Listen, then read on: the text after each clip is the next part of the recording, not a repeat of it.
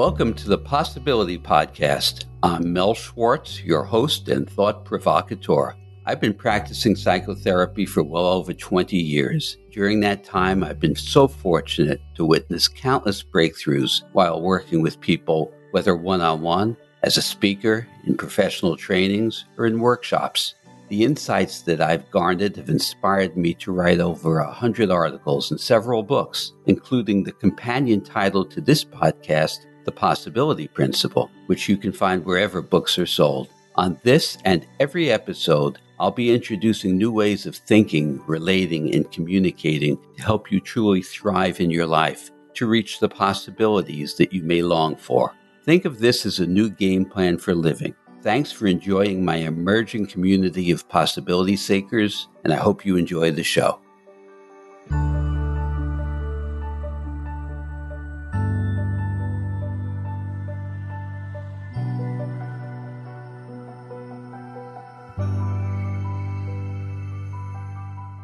Hello, everybody.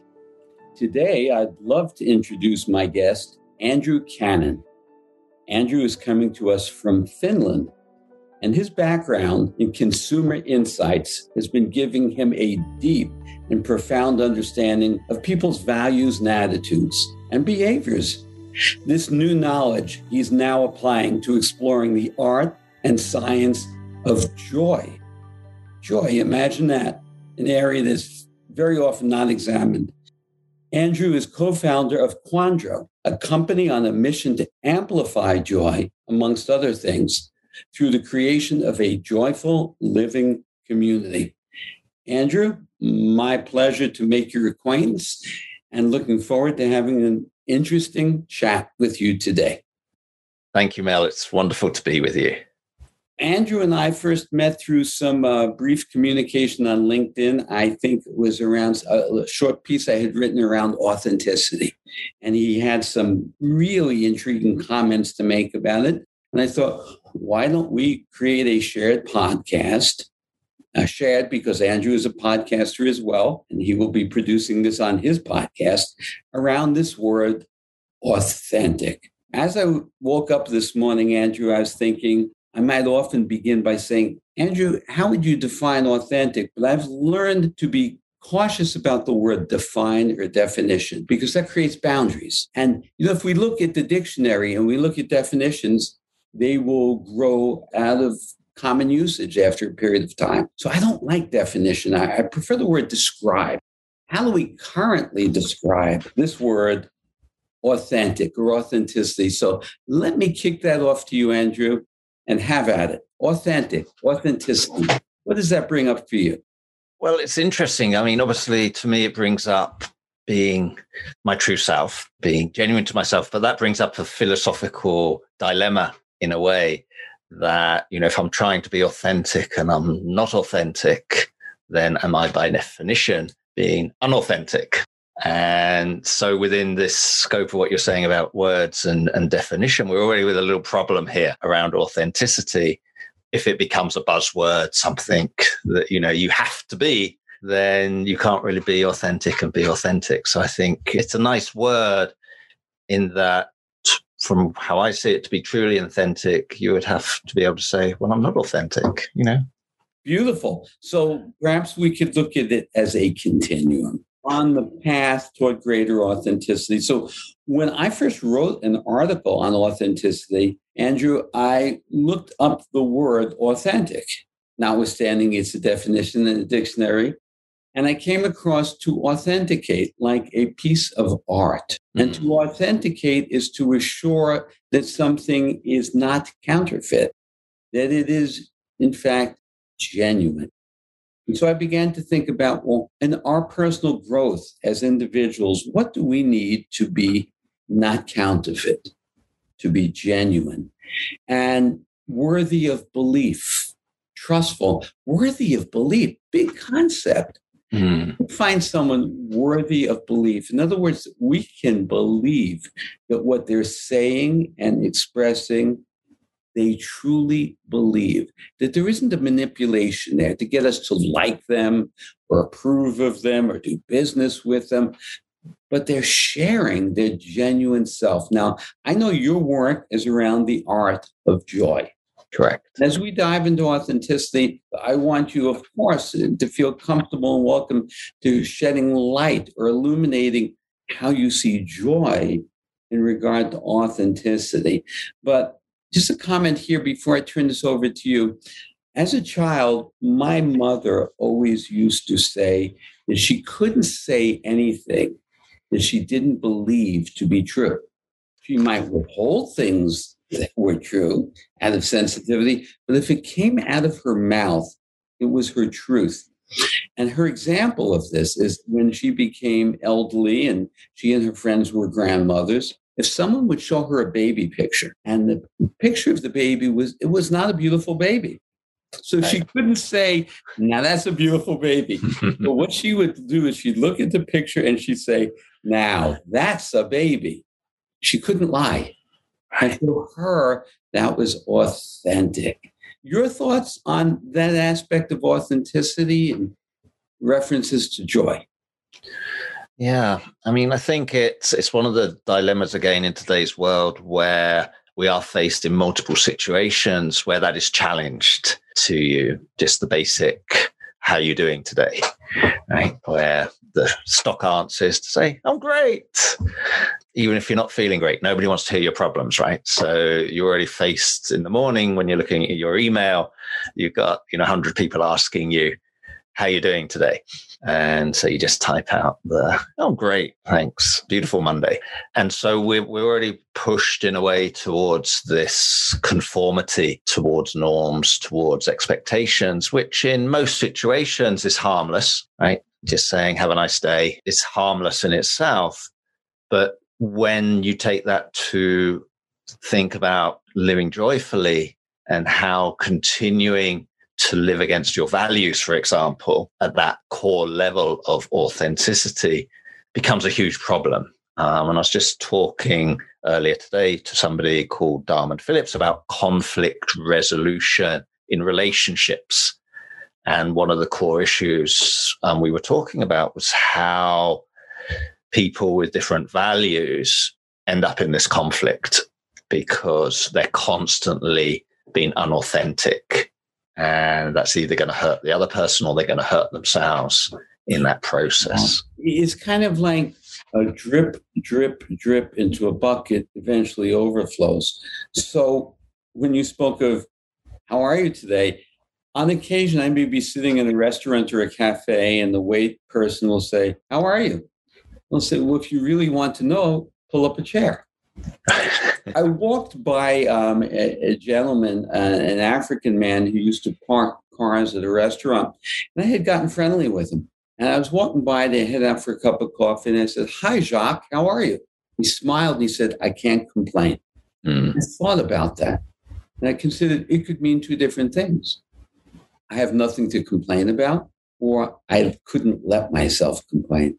On my way back, I encountered him again, and I asked him, and he struggled.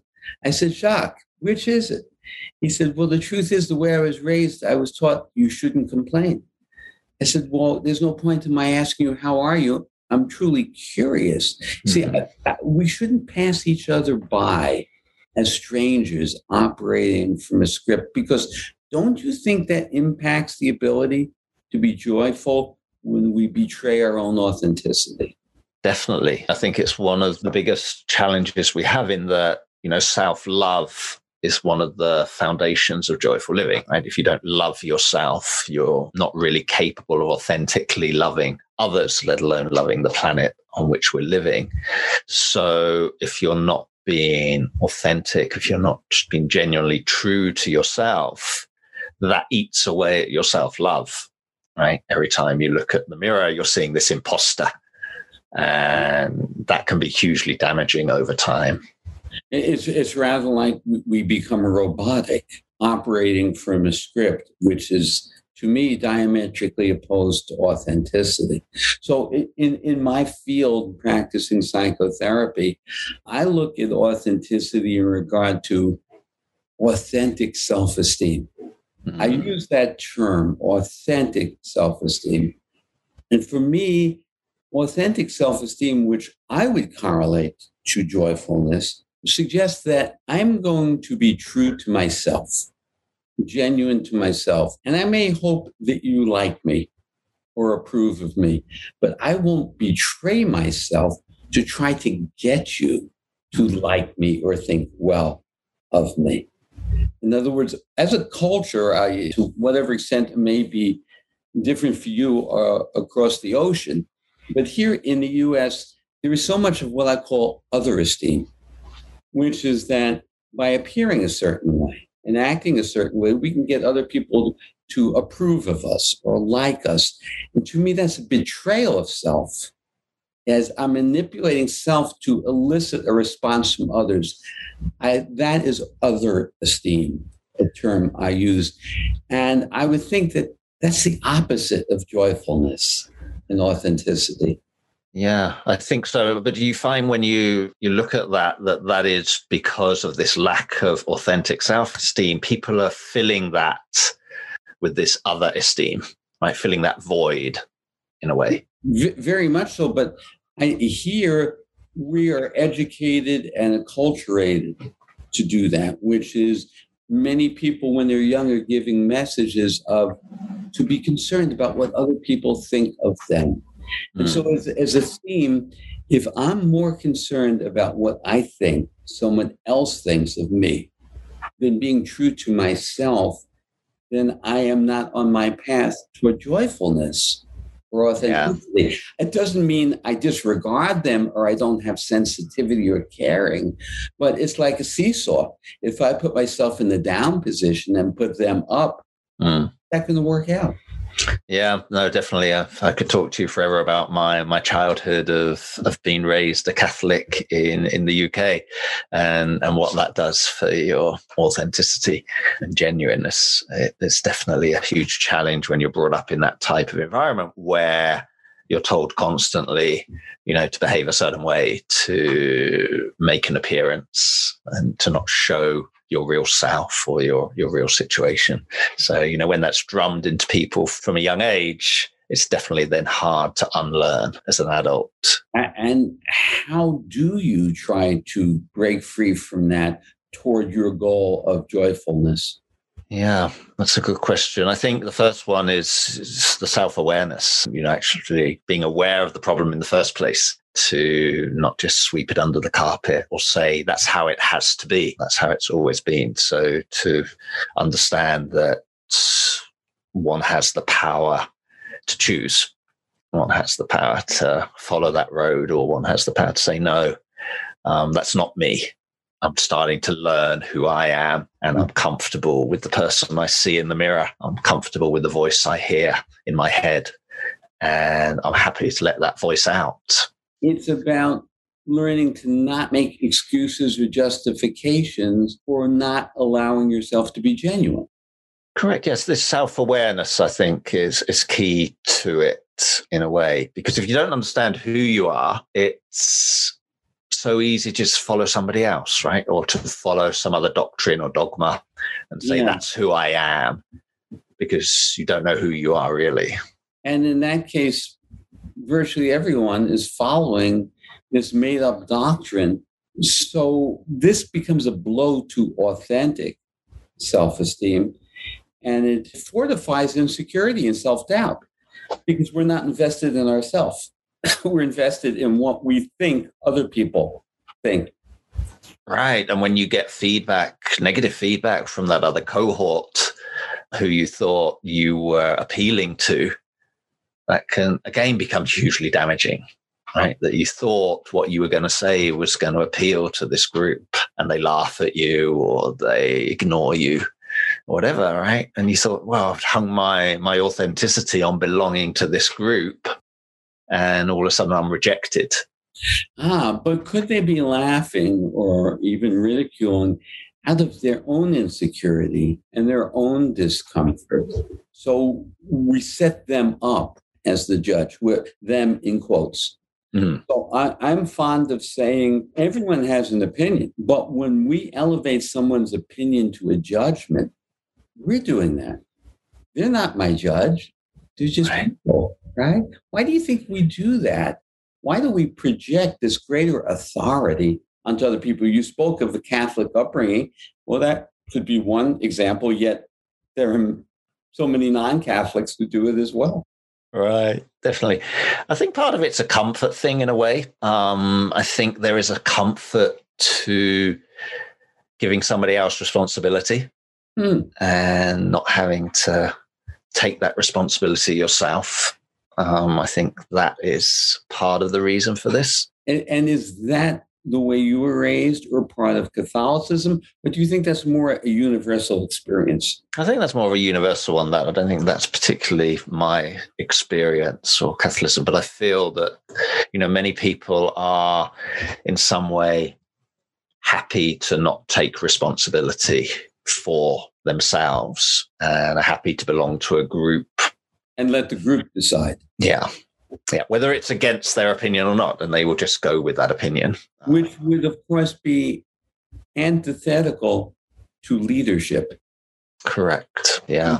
To feel comfortable in leadership, we don't surrender our authority to others. But what you're describing may also be why the world is the way it is, as we give power over to leaders who are often counterfeit leaders. Definitely, I think that's part of it. And I think it's also a struggle for leaders who want to be more authentic leaders. Um, you know, I talk to a lot of leaders who are brought up in the classical neo-capitalist system, but are personally seeing their values change at the moment, seeing that they are more interested in broader well-being, not just financial well-being, but, you know, the well-being of their people, the well-being of the planet.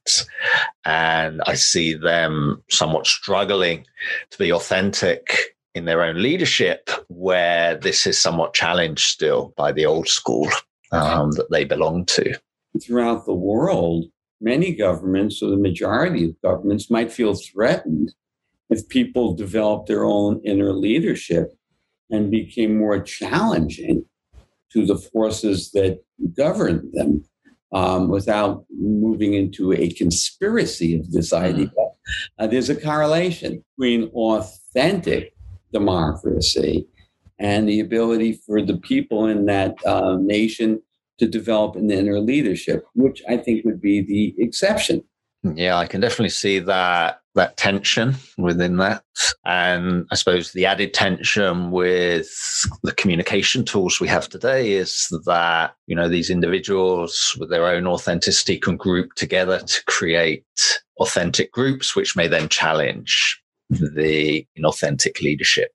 I think it perhaps also begins, and I don't know about your education in England. Did you go to religious school? Yes, I had the nuns teaching me. Okay. So I, I went to traditional uh, education here in the U S, but our educational system does not cultivate or promote authenticity. For example, education here is primarily about digesting and being able to regurgitate data and facts, mm-hmm. what we call knowledge. But that's not educational, and it's not enlightening. We don't cultivate asking great questions, which would be mm. stimulating and would be intellectually curious and generative. It's answers. And perhaps part of the problem is that authenticity requires more than sitting there in a robotic way and digesting data. But if I have a question or I want to challenge something, I should feel comfortable doing it. And yet educationally, and as you refer to in family dynamics and cultural system, we don't. We feel like we're stepping out and taking a risk, don't we? We do. We do. And I think this issue of conformity and, and, you know, when you talk about the U S, we have this image here of the U S being very individualistic. And therefore, you know, you would associate individualistic with authenticity as a potential connection. But from what you're saying, there's still a disconnect. It's individual, yes, but it's conforming individualism. Uh, you know, my view of individualism is skewed by my personal beliefs, as all of our views are skewed. In the new book that I wrote, which is based upon theories of quantum physics, I speak of reality as being essentially inseparable. Mm. Oneness. I come at it from science, not from mysticism. And okay. yet I think that our thinking is still rooted in seventeenth century science, between Newton and Descartes, which spoke of a clock-like or a machine-like universe where we are separated individuals. So to me, the excess of individualism leads to intense competition, insensitivity, a loss of collaboration and compassion and empathy. So individualism has its place, like finding my authentic voice, but remembering that I am part of a whole. Right. And in the U S, I see individualism, and I'm generalizing now, of course, as a loss mm-hmm. of the values of compassion and empathy or joy. These right. are the values in the American culture. The values are achievement and success and ego gratification, which are all extremely individualistic. Yeah, I think, you know, when you think about it and you think about music, I like to think about music of orchestras or jazz where you've got, you know, different instruments, different voices, but they're all playing towards the same result, the same purpose. You know, mm-hmm. so you've got individual performers, but when they come together, the whole is greater than the, the sum of the parts. So that's, that's a beautiful analogy, and I've written about that. And I use the word concert. They're mm. operating in concert. They're all individual musicians, but they're operating as part of the whole. And so there's harmony in right. concert there. Um, you know, um, an ant colony operates from collective intelligence. Mm. They operate as a whole. So in concert, that the orchestra is beautiful. And what does the word disconcert mean? A loss of harmony, a fragmentation. Mm-hmm. And so, yes, you can maintain the individual self and be respectful as part of the whole. That's the ideal. Do you see that description prevailing much in your pursuit of joyfulness? I see more and more of a desire to go in that direction. I still think it's still the minority of people that are desiring to work that way. We still have this perception of what is success, what is status, money. Those drivers are still very much seen in this individual world that we're living in. But I do see a shift towards more collaboration, towards more working together as groups, wanting to belong to tribes, to different cohorts where people are like-minded, where you can be genuine because you have that social network of people who feel like you. And it's, you're not the strange person in the room to say, I, I care about joy. Um, I want to believe in love. You know, these are acceptable things to say within these groups. And I see that part of society definitely growing. Desire for people to to move in that direction, but they're being pulled back all the time by conformity to the status quo, to the expectations of family, friends, relatives, work, all these pressures. And, and yet, as, as we said earlier, and all of those people that we may be sublimating or subordinating to, they're operating from the same thesis. So in a way, there's a mass misinformation, if not ignorance. You know, when we hear an expression like they say, what we call common wisdom, which is not very wise, or common sense, they say, I often say, well, who are they? Who's the they right. operating that we're following their beliefs? Common sense, to me, turns out to be very nonsensical. But this default to what we think they think completely impedes authenticity. Yet, as you pointed out, the joy of the kindred connection with others is powerful. But we can be connected with others and still have differing points of view, couldn't we?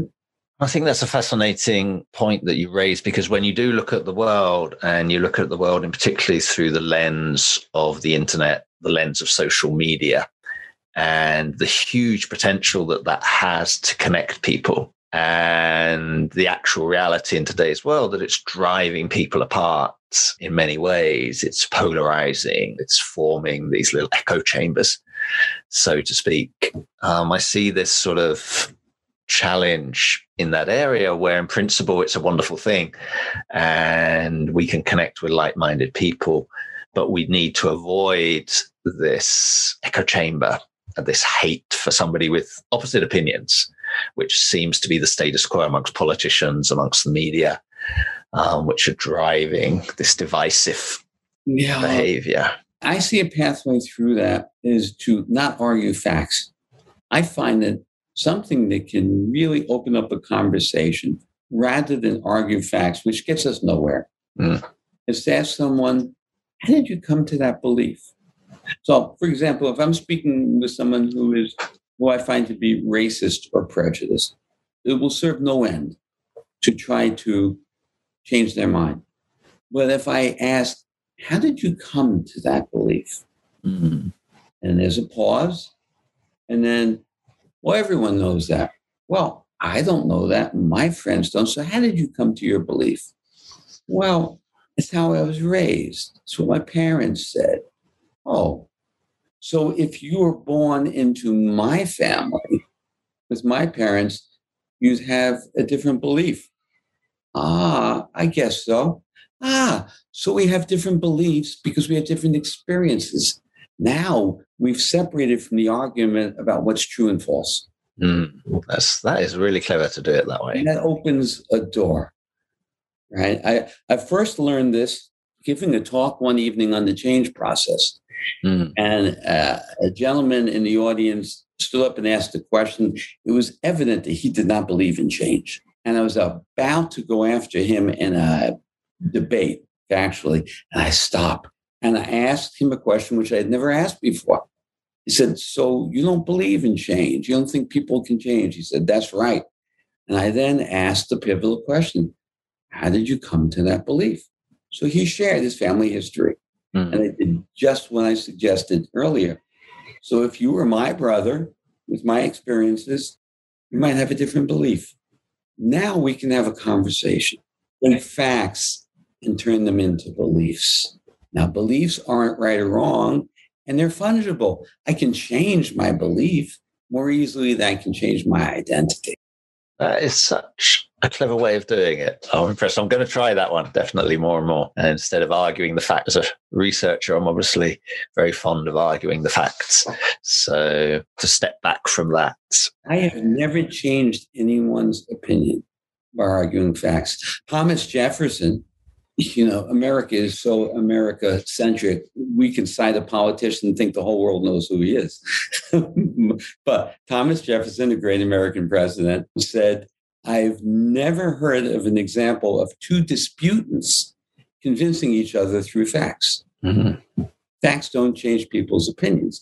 When I hear political debate in this country, I would be eager to counsel one of the politicians, clearly the one whose side I agree with, and say to him, listen, don't argue the fact. Say to the other person, how did you come to that belief? Yeah.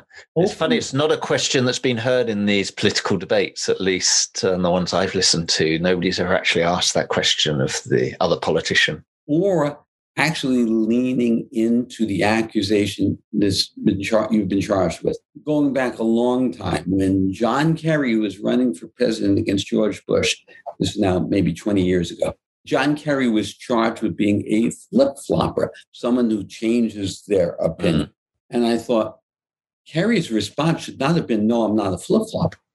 He should have said, you know, when I'm confronted with new information, I can reflect and change my mind. That's a good thing. Why would you call that flip-flopping? In other words, there's power in coming out of predictability.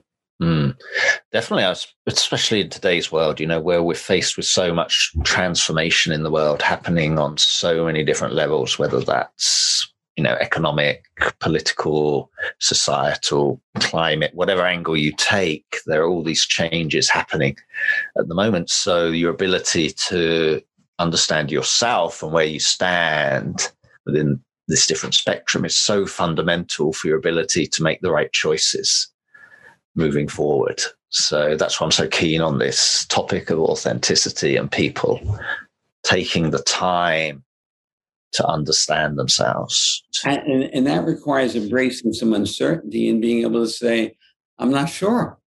I don't know.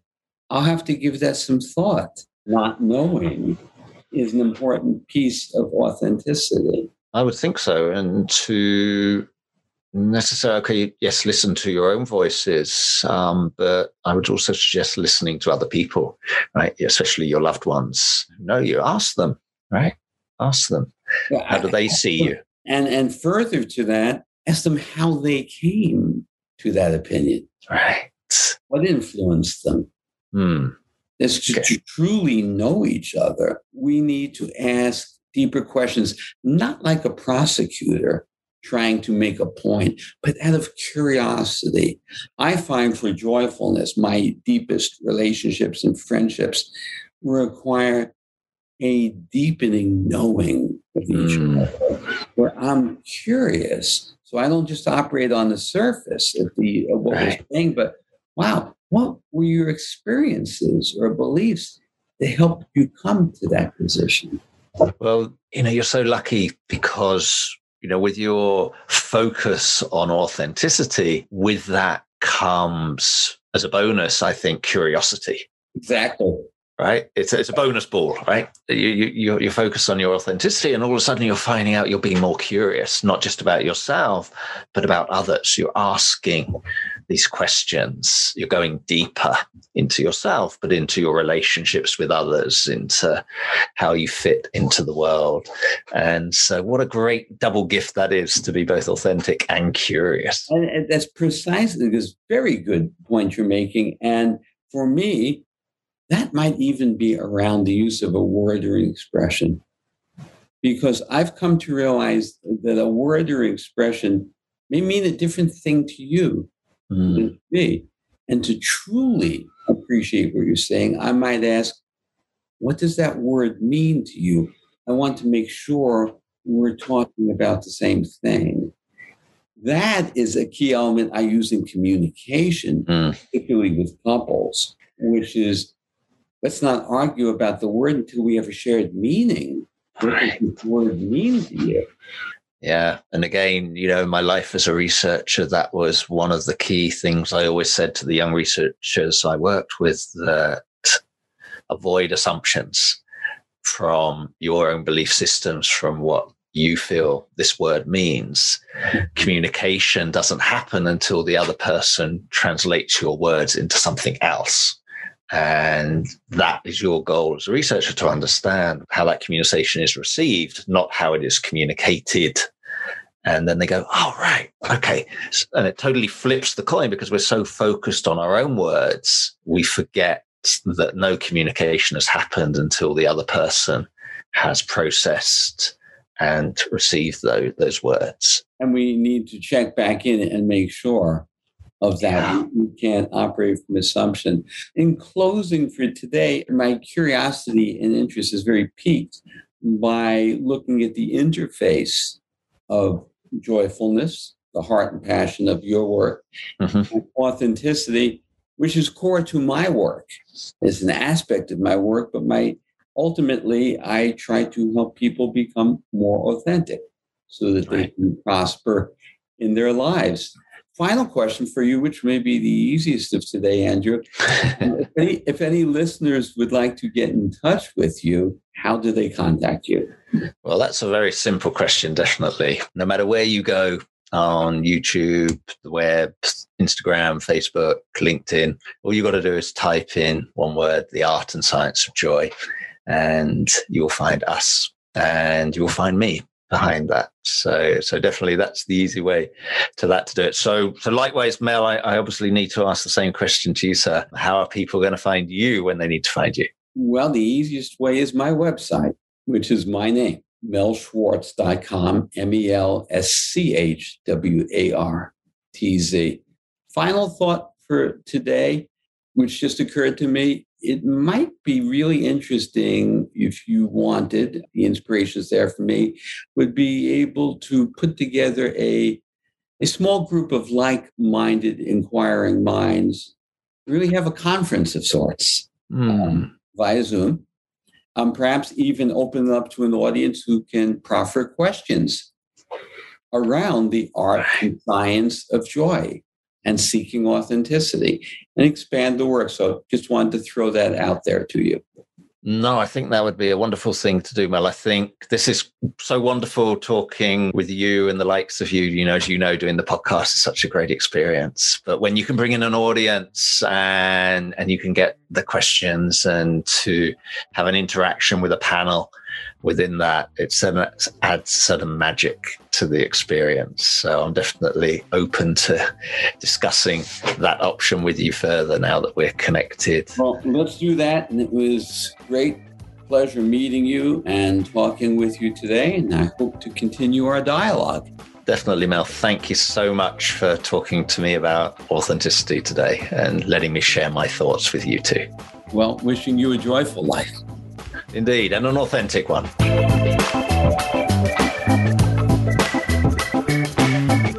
I hope you've enjoyed this episode of The Possibility Podcast with me, Mel Schwartz. To learn more about this episode's topic and other related subjects, please be sure to check out my book, The Possibility Principle. I always welcome your feedback, and you can comment on this or any episode by visiting mel schwartz dot com. That's M E L S C H W A R T Z dot com. Click on the podcast link in the menu, and you can reach out via email to mel at mel schwartz dot com. The best way to make sure you never miss any episode of The Possibility Podcast is to follow the show and subscribe for free in Apple Podcasts or wherever you listen to podcasts. You'll get new episodes as soon as they're released. And while you're at it, please take a moment to rate and review The Possibility Podcast in Apple Podcasts or the app of your choice. Ratings and reviews help raise the visibility of this podcast and that make it easier for new listeners to discover the show. So thank you for your honest review and thank you for listening. Until next time, have a great day and keep summoning up those new possibilities.